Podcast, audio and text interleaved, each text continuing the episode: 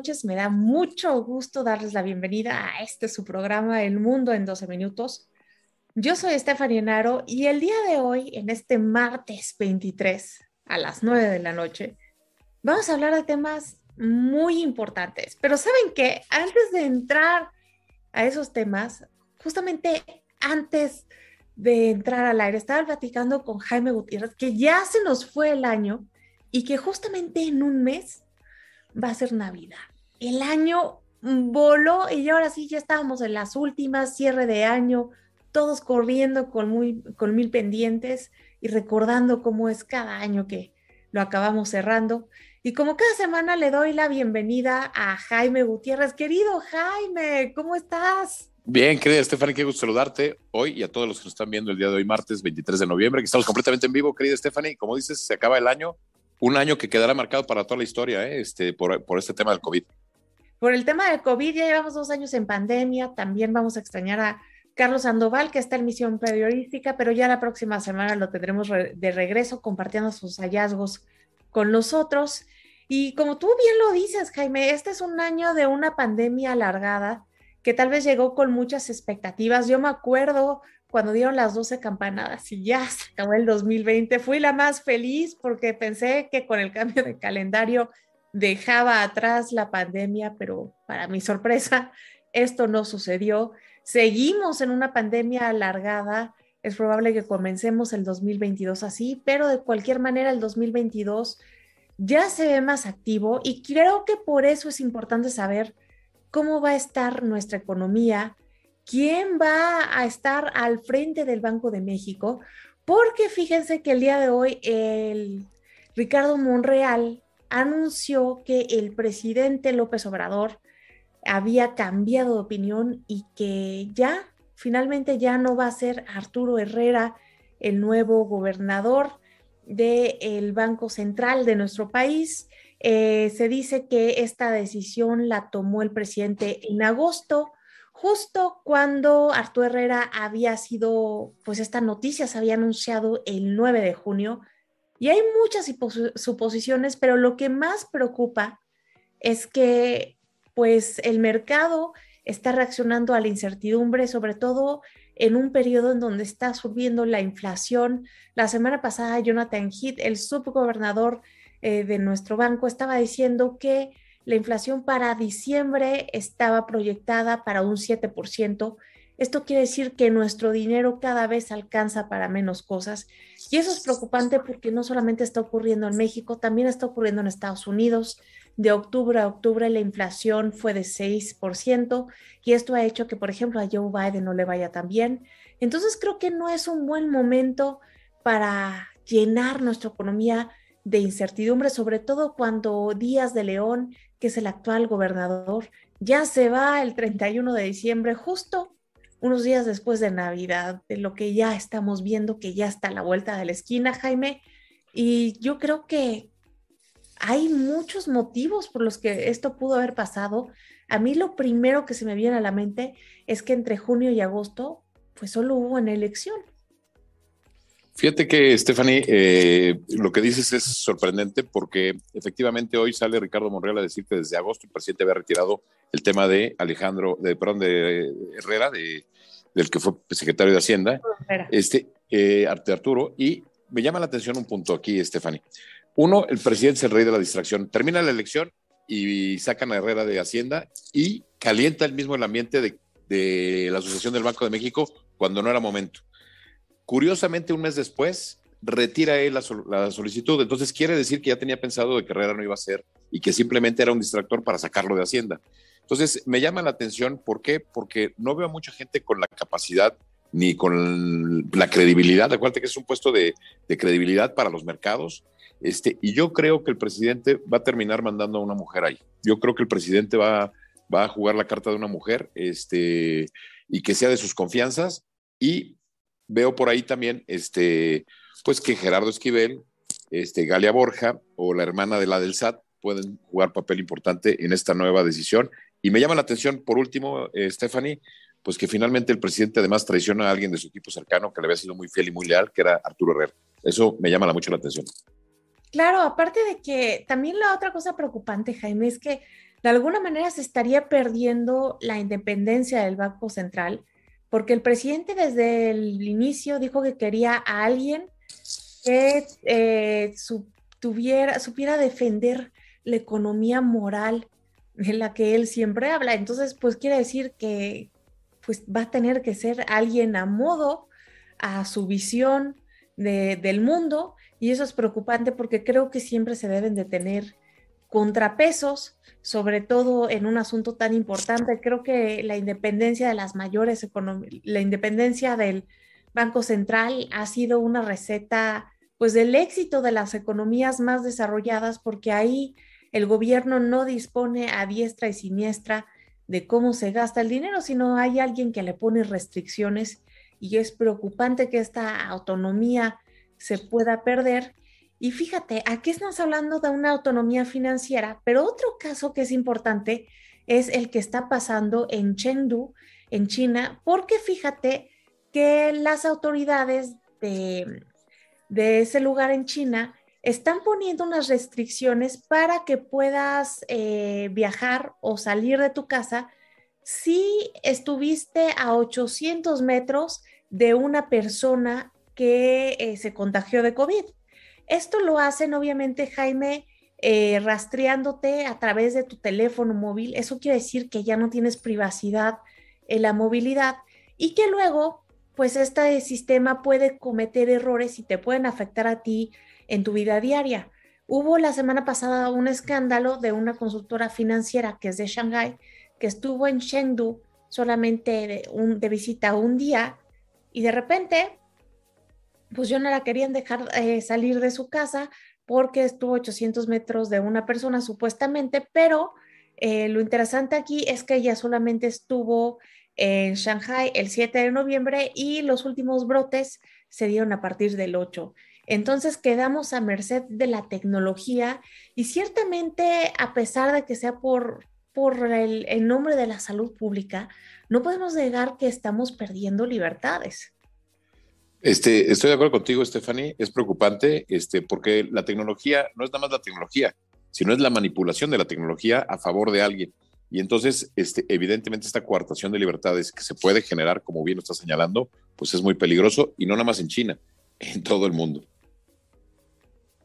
Exacto, y ya hemos visto, por ejemplo, cómo se ha restringido la libertad con las cuarentenas, que ayudan mucho, pero que vamos perdiendo poco a poco por lo que tanto hemos luchado, tal vez sin darnos cuenta porque estamos concentrados en acabar con esta pandemia, que esperemos que ya se acabe pronto porque nos urge pues volver a reunirnos con nuestros seres queridos, regresar a esa cotidianidad que ya teníamos desarrollada, porque el hombre es una mina, es un animal social.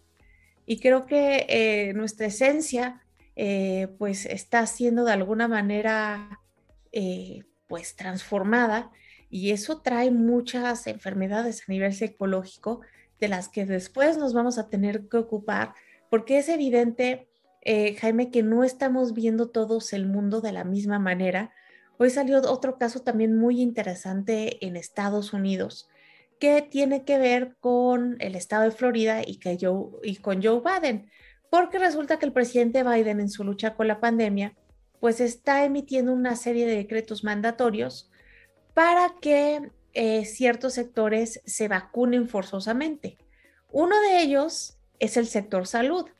Y entonces, como el estado de Florida está gobernado por un republicano, por Don DeSantis, pues eh, la corte de distrito eh, evitó que él echara para atrás la orden de Joe Biden para que no se obligara a los del sector salud a vacunarse. Y esto obviamente fue impulsado por empresas eh, relacionadas con el sector salud que tenían miedo de que hubieran renuncias masivas porque mucha gente no está de acuerdo también que se les obliga, obliga a vacunar. Y para esto hay varias teorías. Unos dicen que no confían en las vacunas porque salieron muy rápido. Otros piensan que son parte de una teoría de la conspiración y que les van a inyectar así como pues eh, los nuevos eh, genes de las eh, siguientes enfermedades y que aparte te meten un chip que se, que se va a activar con el 5G para controlarte. Y hay otros finalmente que no se quieren vacunar simplemente porque no les gusta que se les obligue. Entonces no hay respuesta correcta, pero lo que sí es impresionante es cómo la salud está acabando por dividir al mundo.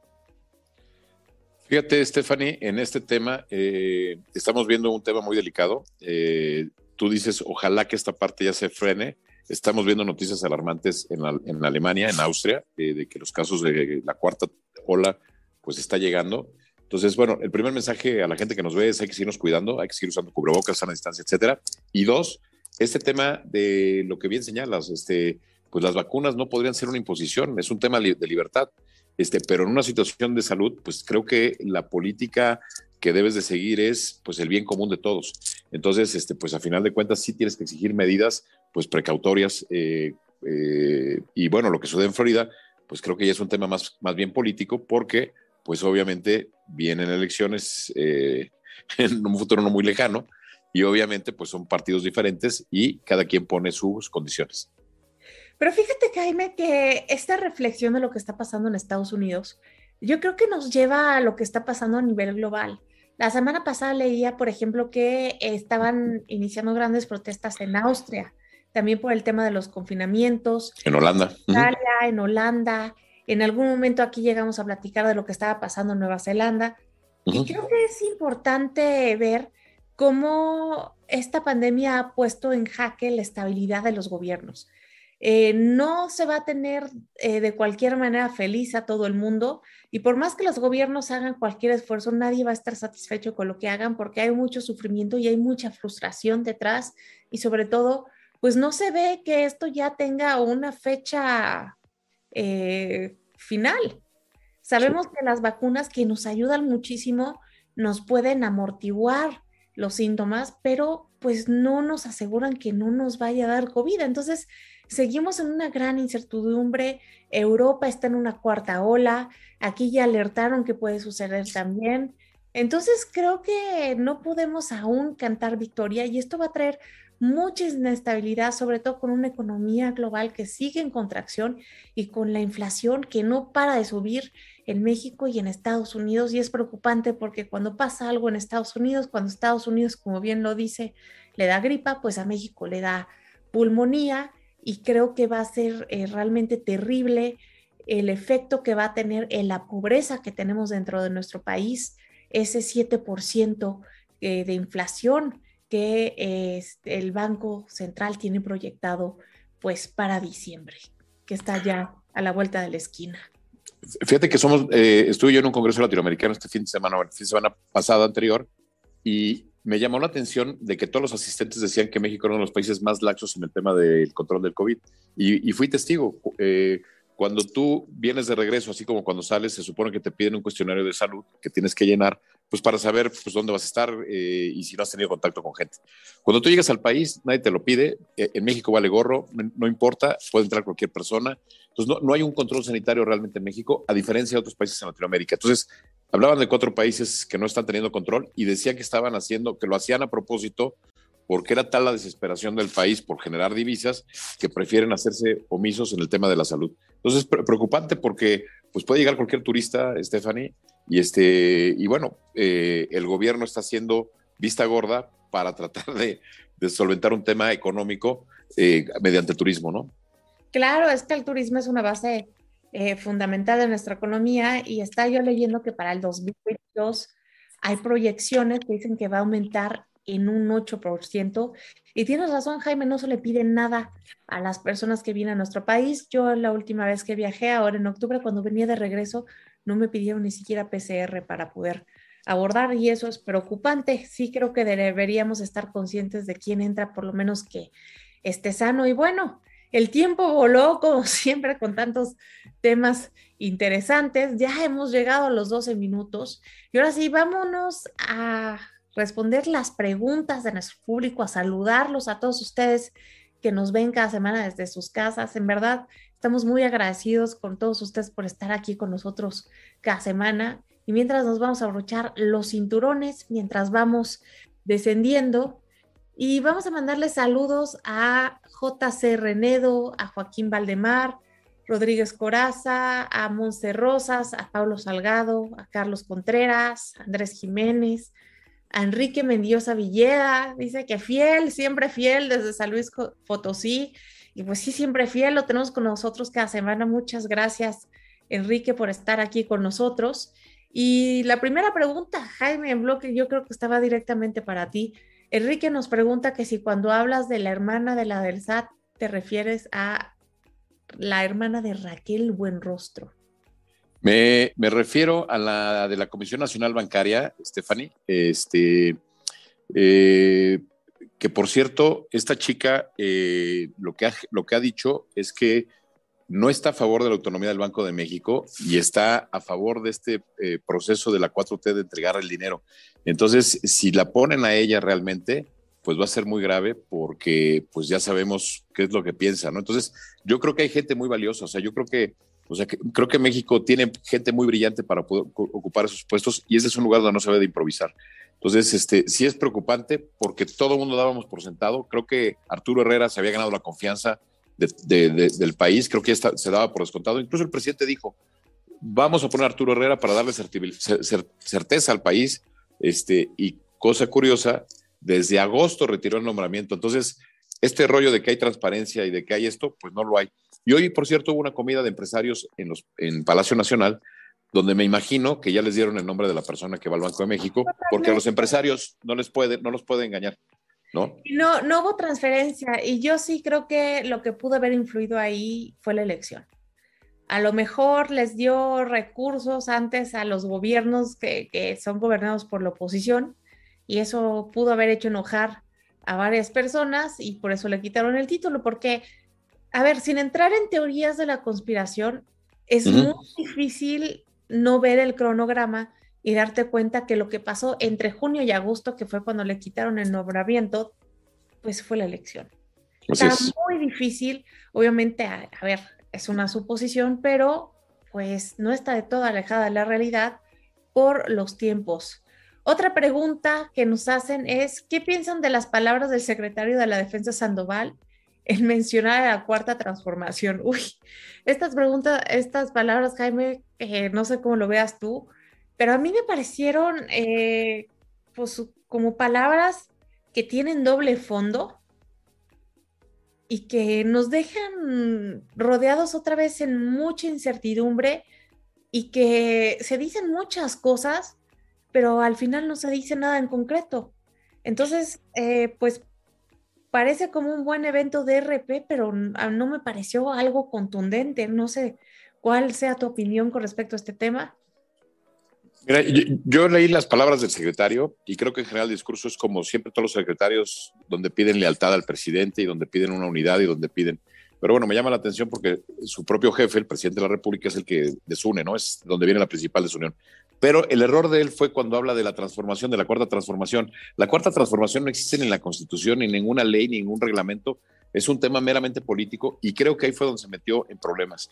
Entonces, este, creo que estuvo esa parte fuera de lugar y le ha generado una serie de críticas impresionantes. Eso, mm, si lo ligas con este decretazo presidencial de blindar las cuestiones por seguridad nacional y dar las obras este, eh, ante una falta de transparencia para poder terminar en tiempo sin que cuestionen. Y esto se da, curiosamente, unos días después de que se denunció pues una serie de malos manejos y de contratos de asignaciones directas para el ejército por las obras como el Tren Maya, como el aeropuerto, este, la refinería, etcétera. Claro, aparte eh, de todas las empresas fantasmas eh, que salieron con la investigación que hoy Loret compartió en Latinos, pues nos damos cuenta que la corrupción no se acaba simplemente porque haya llegado otro partido diferente al gobierno, la corrupción, el ser recto, el estar presto a servicio es un tema personal que no tiene nada que ver con los colores partidistas.